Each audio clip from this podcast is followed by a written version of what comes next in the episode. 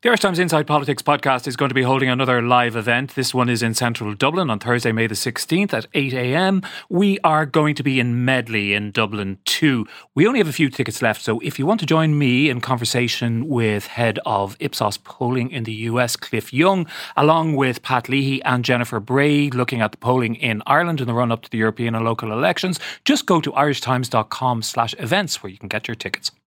Did you know that students get it free? The Irish Times offers a free digital subscription to all full time undergraduates. Keep up to date for free with quality journalism and reporting. Claim yours today at irishtimes.com slash subscribe slash student. It's Wednesday, October the 12th. You're very welcome to the weekly Inside Politics podcast from the Irish Times. I'm Hugh Linehan. Later on, we're going to be discussing uh, what the threat of an imminent global recession might mean for Irish politics, and we're also going to be looking at the ongoing debate about the parallel energy crisis, which we all face this winter. We're also going to be hearing about whether face masks might become required again in the months ahead. With me today are Jennifer Bray and Jack Horgan Jones from our political staff. Hello to you both. Good morning.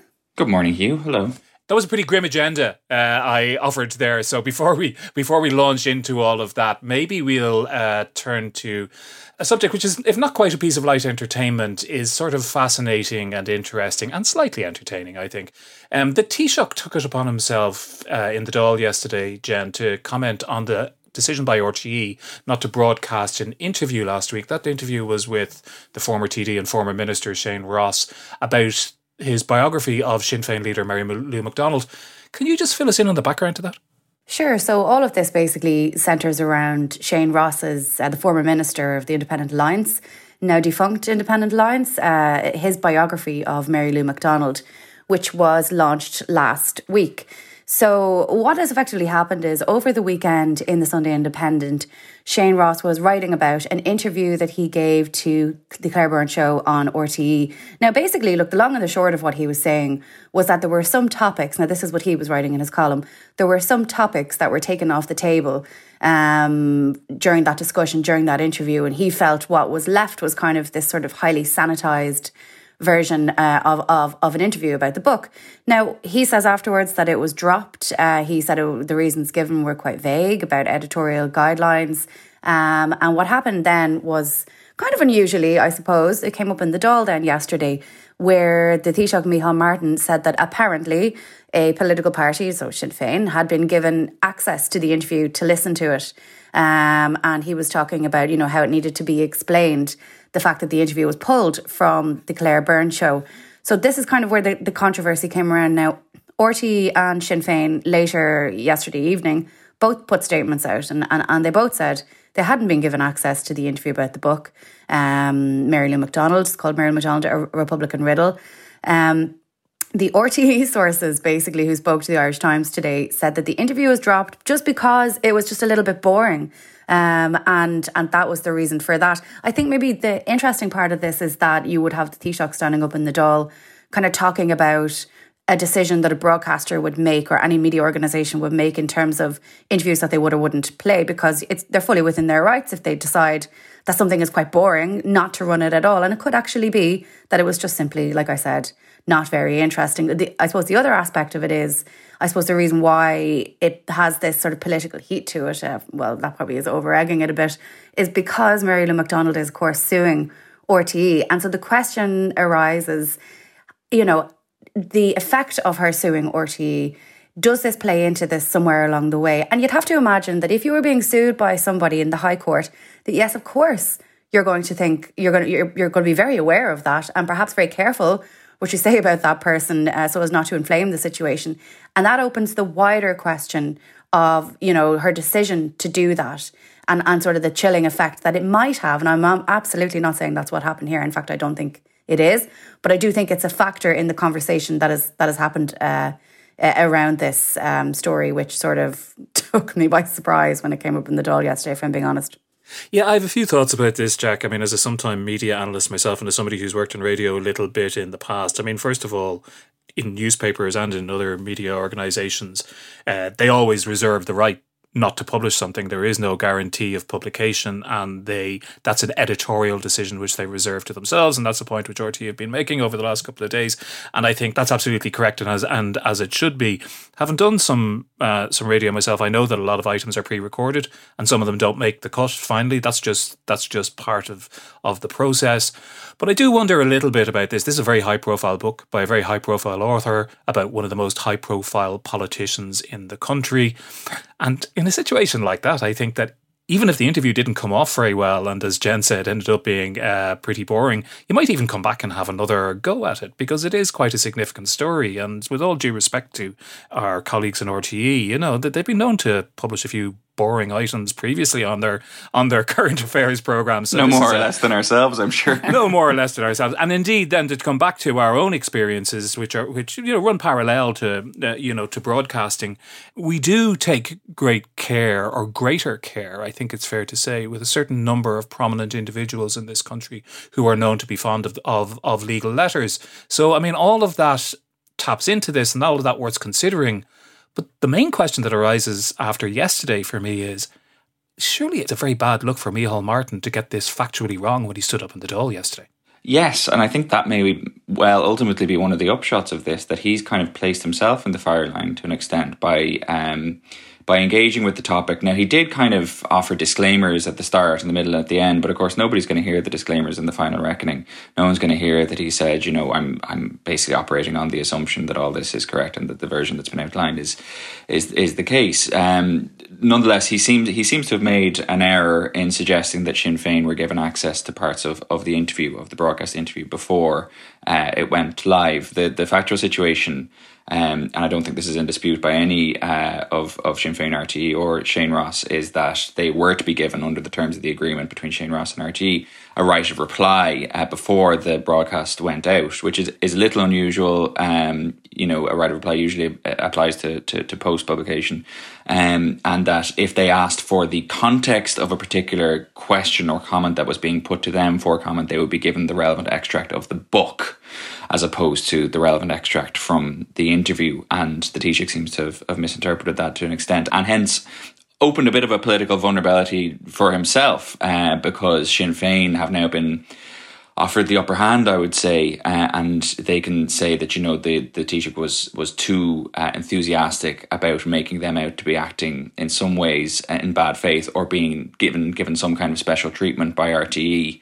Um, when RTE's processes, uh, you know, are, are for for themselves to, to decide. I do think that RTE, while of course they have the right to make an editorial decision, I do think they've made a rod for their own backs here in the way they approach the you know editorial construction of the program. Uh, this incredibly convoluted process. Uh, of a pre-recorded interview that then in turn had to be heavily legaled and then in turn had to be given to Sinn Féin or Mary Lou McDonald for a right of reply in this issue of the extract. It, it, it, it's it's a it's a a, a, whole process which is laden with its own processology. Uh, I suspect that Bill O'Reilly had it right when he just said, "We'll do it effing live." You know, I think they should have done this. They should have done this segment live. Um, you know, Shane Ross is an experienced journalist and broadcaster, and probably knows how to go about uh, not libeling someone live on air. Claire Byrne is an equally experienced journalist and broadcaster, knows how to steer a conversation.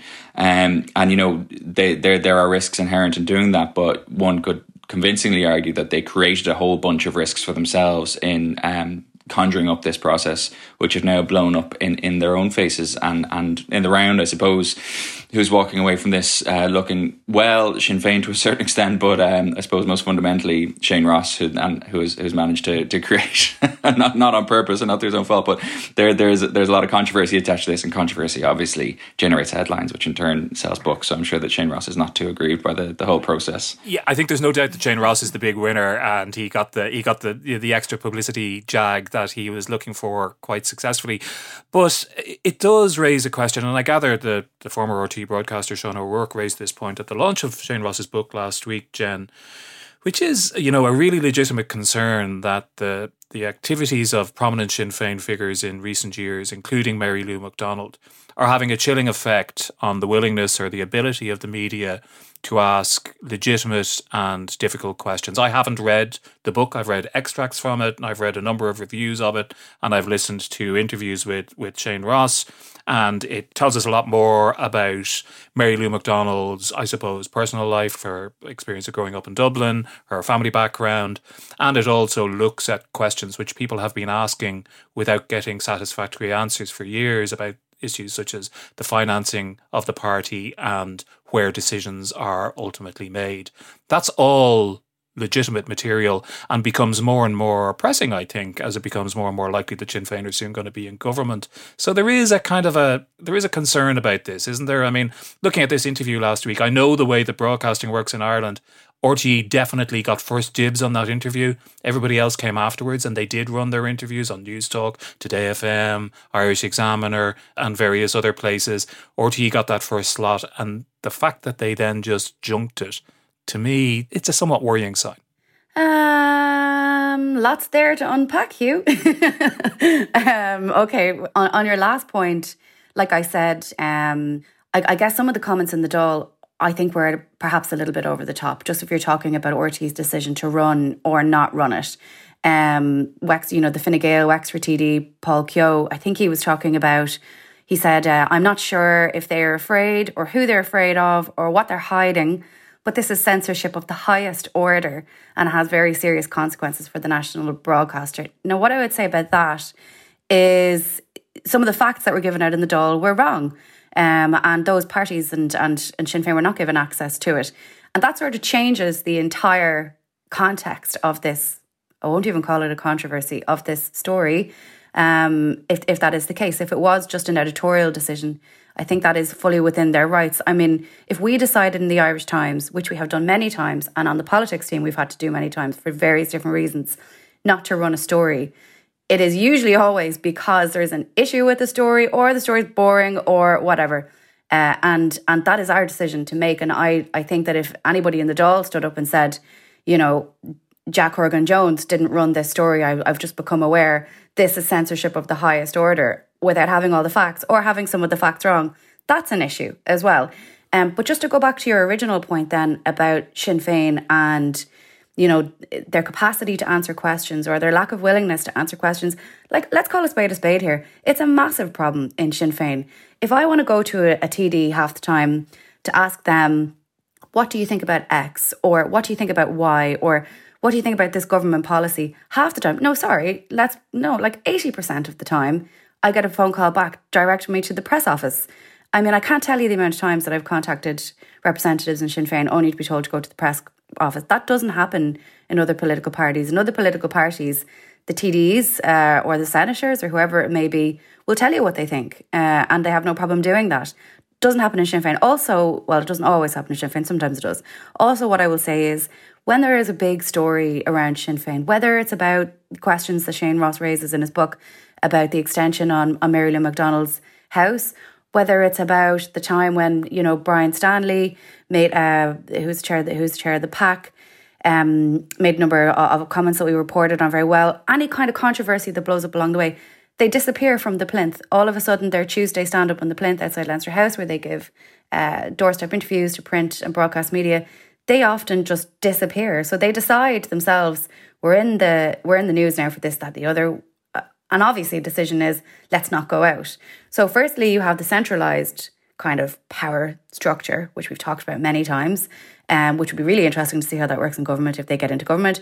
Um, we've got that. And then you also have the complete lack of willingness to actually continue with their normal political routines when questions are asked. And, you know, I do think that's a problem. And I do wonder if they get into government, what our jobs will be like and how they'll handle that because it's one thing kind of deciding you're not going to answer a journalist question when you're in opposition.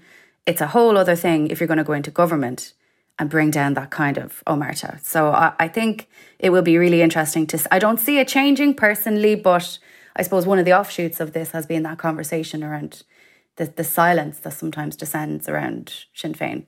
Right. Well, we'll leave that for the moment, and we'll we'll move on to the uh, the somewhat uh, larger issue and more serious issue. I think it's fair to say, Jack, of uh, apparently an impending global recession across much of the world, which the the International Monetary Fund is predicting for next year are uh, I noticed a headline in our breaking news this morning on irishtimes.com that that Intel, which is a major employer in Ireland, is looking at job cuts across its global workforce over the next 12 months because of because of declining uh, revenues. And that might just be one canary in in quite a large coal mine if our lead story today about the economic prospects for 2023 holds.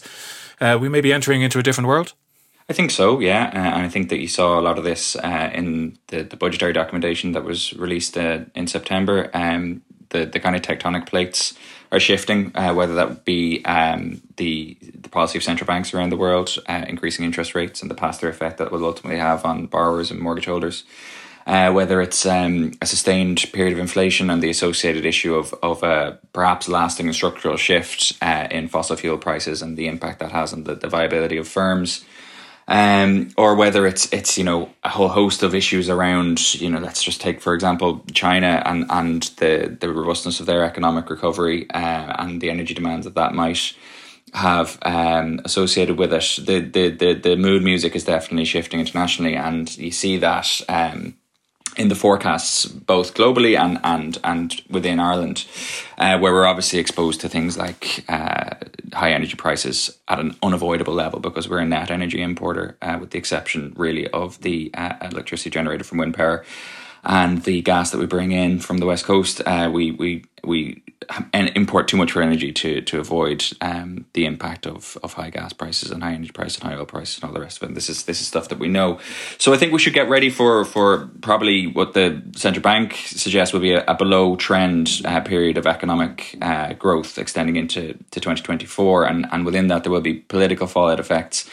Um, because according to the central bank, there is a, a cohort of households, around 15% of households with relatively lower income, who have larger expenditure on essentials of food and energy and limited savings buffers. So they don't have these kind of accumulated COVID era savings that a lot of kind of uh, middle income and higher income households might have and might be able to rely upon to, to kind of sustain consumption over the next period. Uh, and then as Eoin Burke-Kennedy writes in, in the paper this morning in the lead story, there's about five thousand firms in the assessment of the central bank that are that are vulnerable uh, and that are kind of scarred or wounded from the pandemic, have never quite recovered, and uh, are now being faced with the inflationary impact as well. And you know, you'd have to wonder how many of those five thousand plus presumably will be will be vulnerable, uh, and the associated impact if any of those were to to go to the wall, and the employment impact. Because even though the employment market is very strong at the moment, I don't think it's predicted to to remain quite as strong there's likely to be some softening over the next little while. So, as I said, there are obviously political upshots to this. this. It is unavoidable. It is the economy stupid. It's impossible to get away from the impact of the economy on the political cycle.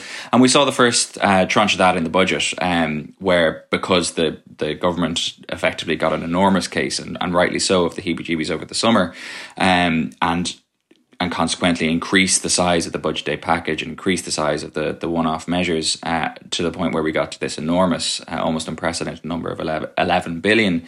Um, the, the reaction will be to rely on the balance balance sheet of the state to, to support and backstop. Um, households and, and firms. Uh, the question is whether it's going to be sufficient. Uh, I suspect that the, the sugar rush effect of that large number uh, released on budget day won't last all the way through winter. We've seen that they're already bringing forward some of the lump sum payments. The problem at lump sum payments is once they're gone, they're once they're once they're gone, they're gone. Um, at least for the time being. At least we would have to think this side of Christmas. And uh, you know, there's a hope, I suppose, that a lot of households conserve those lump sum payments and, and use them to to sustain uh, utility bills across the across the winter. I'm not sure that that necessarily will be the case. And um, as the tide goes out, as the budgetary tide goes out and leaves behind it, a lot of people who um, who still are exposed to, to the impact of enormously high utility bills and associated high inflation across the economy, and um, that'll be something that the the coalition will have to to to grapple with before we're much older. And I suspect we'll have to go again, which is something we've covered already on this podcast in January. And this will just become the, the cyclical nature of the response, I suspect, for at least at least this winter. But you know, longer term as well. I was at a press conference last week um, where Eamon Ryan slipped in at the end. You know that we we should not expect this to be a one winter phenomenon.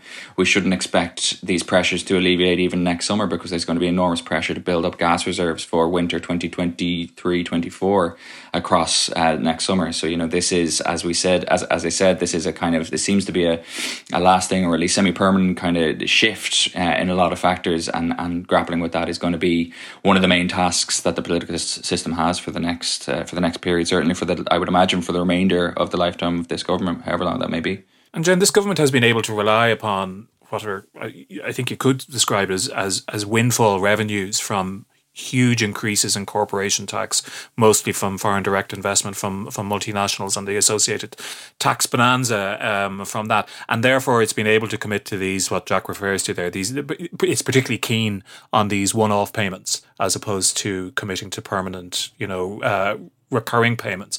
But if those get bigger and bigger over the next while, and if there's a slowdown in the world economy, it's reasonable to predict that the the really very buoyant revenues which uh, which the state has has experienced over the last over the last year or two, um, you know, may go into reverse. And the other element is that interest rates are rising, and so that raises all kinds of additional questions.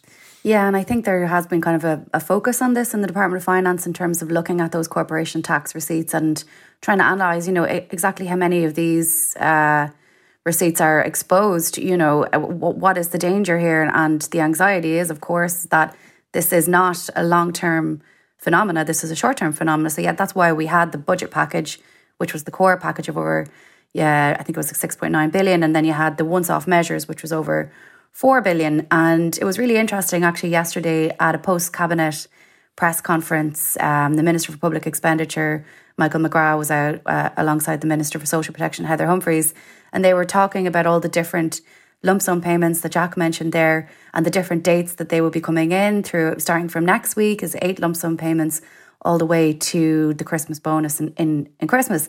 And they're outlining all this, you know, massive, massive funding. And the questions the journalists ask are asking at the at the press conference is, yeah, but what next? Okay, that's fine, but what's next? And you could see kind of the I won't call it impatience. Well, yeah, it was I suppose it was impatience in, in Michael McGrath's face when he was saying, Well, you know, we just announced a budget package worth 11 billion euro just, you know, two or three weeks ago. So let's just let that, you know, take place as it was. Um, and I think it is a, a mark of kind of where politics is going. What we'll see over the next couple of weeks, like Jack said, is the question of when is the next intervention? Because the feeling is uh, that kind of that eaten bread is soon forgotten, and that there will have to be a significant package early in the new year, um, regardless of whether their corporation tax receipts are still strong. Um, but I was, I have to say, I was kind of struck this morning. I was pulling together our we do our, our Inside Politics morning digest for anybody who hasn't signed up, do so. But I was kind of putting together the, you know, the the, the package and going, well, what will I write about? And I just thought, oh my God, it was, you know, a global recession, uh, the perfect economic storm, or perhaps the energy crunch, or maybe Joe Biden having a fight with Saudi Arabia, or it does seem like there are these kind of overlapping crises, which is kind of once in a, well, I hope once in a lifetime um, and it's almost like which piece of bad news will I will I pick today to write about? It's kind of grim. And I will say I was also kind of chilled a little bit by the last line in Eoin Burke Kennedy's one of his reports about that IMF report that Jack was talking about, where he, they were talking about kind of the impact that all of this will have on house prices. And the, you know the reports kind of talked about how real house prices declines could actually be significant because you've got your affordability pressures and your kind of declining economic prospects. And then the very last line of his copy says that the industry here is still predicting a soft landing. And I just thought, oh no, there's a phrase that I literally never want to hear again. I literally had that line right in front of me there, just as you were saying that, and I said, "God, that was."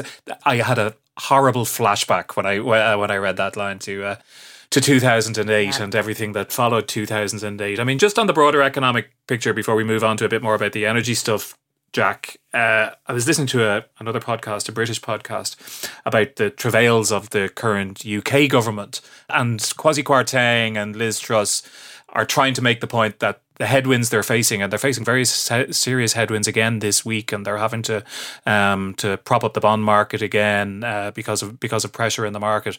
Uh, that this is happening all over the world and they're just experiencing it a little more intensely. And this podcast described it, what's going on at the moment, as an ugly baby contest.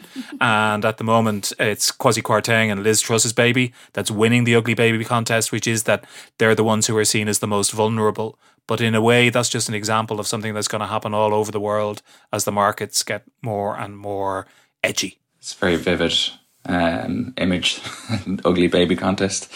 Um, like there's there's something to it to it. Do you know? Like, um, but I think that leaning into it too much does somewhat allow them off the hook for the uh, rather spectacular triple backflip of economic lunacy that they've uh, indulged in off the high board uh, in the last. Well, it is their ugly baby. It is their ugly baby, yeah, and and yeah, it's a beaut of an ugly baby, all right.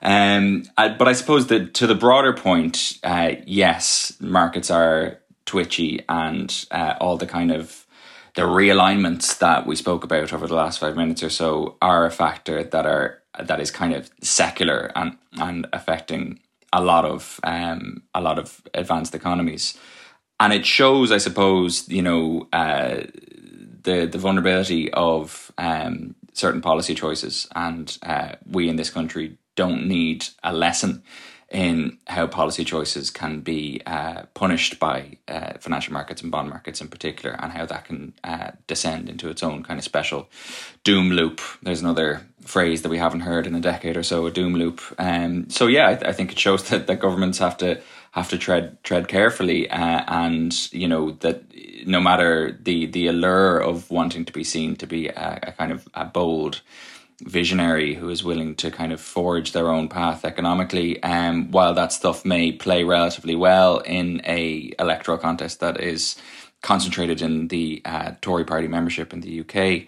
Um, once you do it, once you take down, I think it was a Financial Times podcast I was listening to not too long ago, and they, they likened it to going into the kind of policy pantry and taking down every single uh, idea marked a bad idea and putting it uh, in place all at once. When, once you do that, against that backdrop, the costs are absolutely enormous, and the costs for the UK are absolutely enormous. I mean, at a bare minimum, um, if they reverse course uh, in a serial fashion, as they have done uh, on a couple of policy, specific policy interventions, it, it shows just that you know their their room for maneuver is, is massively limited um, because their credibility is so badly dented. If they lean into it and, and go and go and, and go ahead and, and plow ahead uh, with the kind of reforms that that that Kwasi Kwarteng and Liz Truss want to do, um, you know the the the, the specter of, of them being in contract with a con, uh, conflict with their own central bank and everything, which is again something that we've covered already on this podcast, um, is one that invites a whole load of, of economic misery for the UK. And, and when they sneeze, we catch a cold. So you know it's it's it's something that's serious for for us as well. And I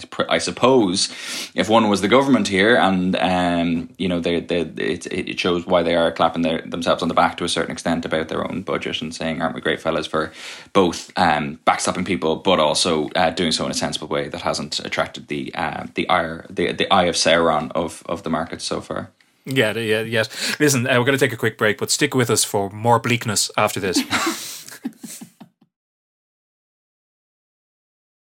And welcome back. Uh, Jennifer and Jack are still with me. And we're just going to finish off talking about the rolling energy crisis, Jennifer, because a very important part of it, it seems to me, although I do have huge difficulty getting my head around it, is the European aspect. And there's a big meeting in Prague today about this. Whenever anyone says my full name, Jennifer, I always think I'm in trouble. But anyway, yes, um, there is a meeting uh, in in the EU today. So the energy ministers are meeting in Prague, um, and they're under a bit of pressure, to be honest, because there was an informal meeting last week, and what emerged from that was not a consensus, but actually a picture of different countries, all with different takes on whether a gas price cap should be introduced at a European level, and if it should, what that actually means. Different countries seem to have different interpretations of it. But I think today kind of matters because they what they need to do is come out and show that they can move some way towards an agreement on this that will allow the Commission to kind of present these proposals before a gathering of all the different EU leaders, which takes place in Brussels next week. So the, the pressure really is on and we're into, you know, fuel season now. I think what they're talking about from from what I can pick up at the moment is this so called Iberian model. And what this effectively is, is capping gas prices used uh, specifically in electricity generation to the rest of the bloc. But there is opposition from different countries. Um, I think one of the biggest kind of fears that is coming out, you, you pick up from countries like Germany, is if they cap the gas prices used in electricity generation, does that send out a message to, you know, households around the EU that actually it's okay to use the same amount of fuel um, or gas or whatever you're using as you were before, when actually the message should be that we need to cut our consumption massively in order to avoid blackouts effectively um, this winter. So I think what they'll have to do is come up with a proposal um, by the end of today that will kind of alleviate those concerns, but also actually address the reality of the fact that some European countries are facing blackouts. And you know, we've heard a bit of talk about this in both Germany and the UK. Um, now, I think, you know, I was reading this morning about a plan that Germany and the Netherlands might put forward, this kind of 10 point plan. And what that focuses on is kind of the EU clubbing together to jointly purchase gas. And the point of that is to stop countries who are more reliant or countries who are richer even from kind of outbidding each other. Um, and that goes back to the issue with Germany where they're spending, you know, I think it's 200 you know, billions of euros basically uh, subsidising households when other countries can't afford that. Um, and then that goes into the whole issue of the EU playing field, but we won't go there. Um, so that's what's happening today.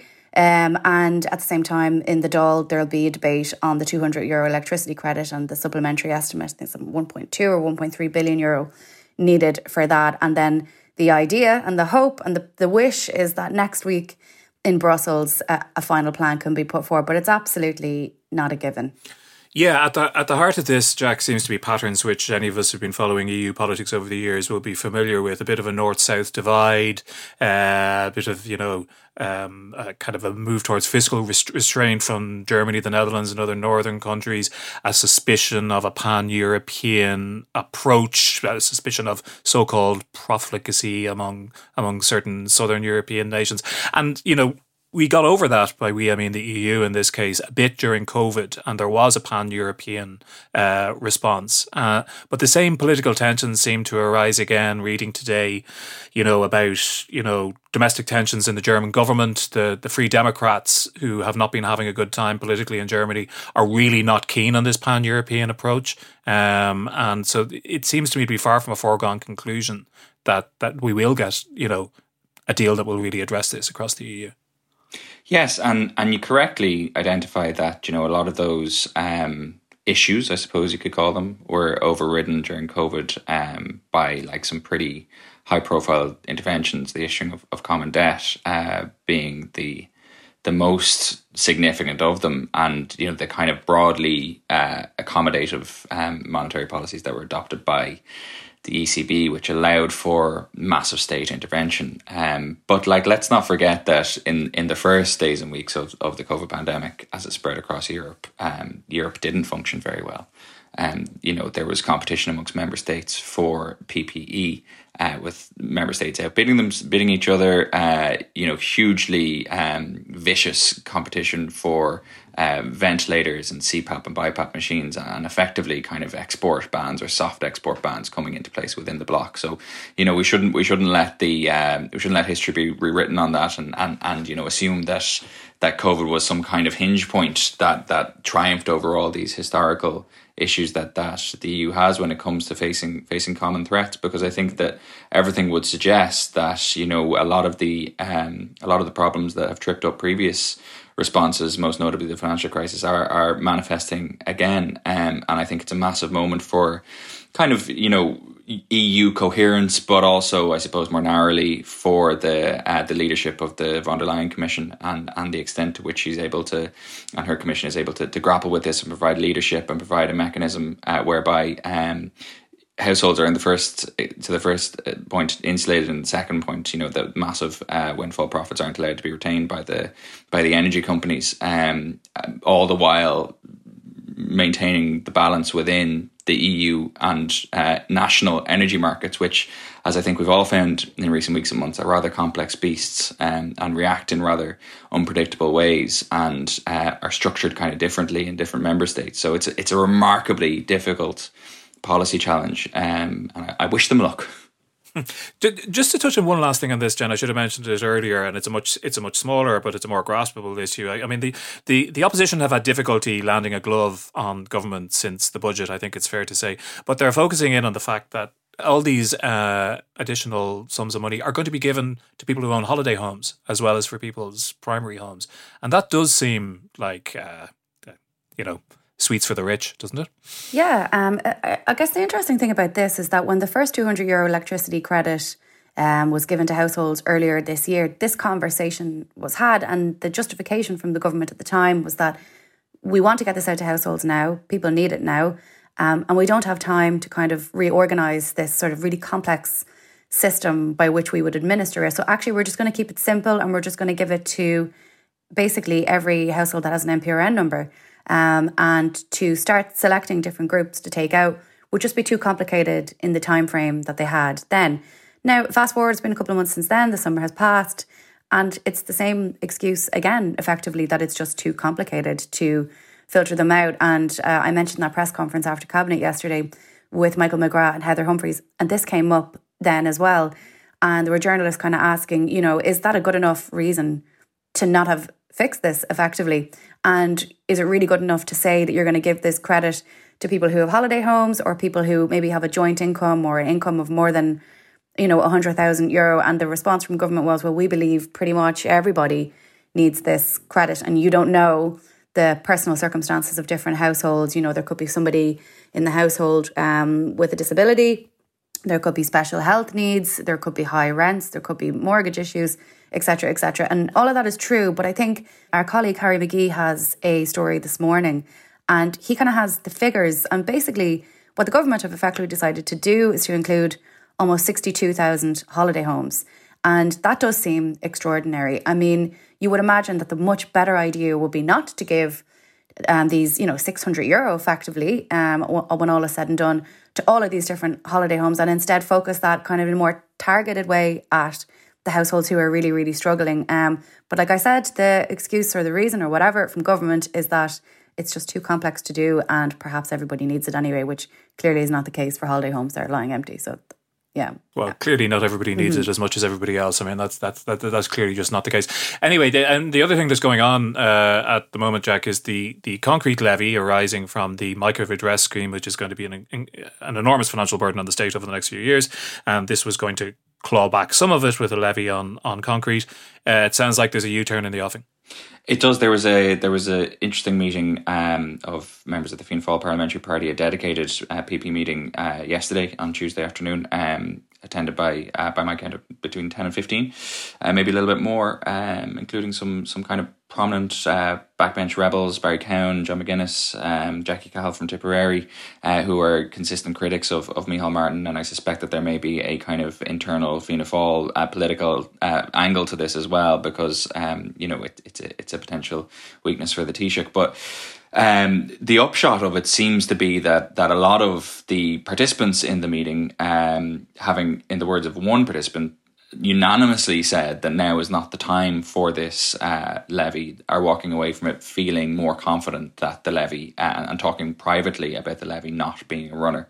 Um, now, you know, I'm not sure to what extent that confidence will be will be validated um, by uh, the finance bill, but certainly there is an expectation growing amongst backbenchers in Fianna Fáil and to some extent within Fine Gael that there there is about to be a U turn or this thing is going to be um, kind of moderated out of existence. Uh, one thing that was interesting was that uh, I find it very hard talking to Fianna Fáil yesterday to get them to to accept the word deferral. You know that this thing would be deferred, which I thought was very very peculiar. But it seems to be that there's no merit over that word because they don't want to be seen to be trying to kill this thing entirely. They want to be very clear that they accept the principle and you know that the, the, the logic of, of going after uh, builders for defective buildings and, and, and defective blocks and concrete manufacturers for same is one that they support but but not now. So they seem to have a second principle which is even more important than the first and the second principle is that the first principle shall never be enforced. Um, so look I think that you know the what the other interesting thing about this is that um, the whole process uh, has been endorsed to an extent by uh, Fianna Fáil cabinet figures, um, most notably Minister for Housing Darragh O'Brien and Minister for Public Expenditure and Reform Michael McGrath, who have kind of been appointed as liaisons between the group of backbenchers chaired by John Lahart and um, and, and the government itself, and they're taking up this task of of translating um, the grumblings of the backbenchers into a policy paper of some description or a paper representing them, which will then be carried forward by cabinet ministers and given to Paschal Donohoe. And I suppose then you know they, they leave it at his doorstep and say here here's how our party feels about it. Um, we are kind of between government and backbenchers. I'm not sure to what extent the Taoiseach is going to bless this uh, this policy paper with his approval. He'll probably do ne- he'll probably do neither and kind of pretend it's not really there. And then it'll be up to Paschal Donohoe to to kind of figure out a way of accommodating this and, and to figure out how to do the politics of this.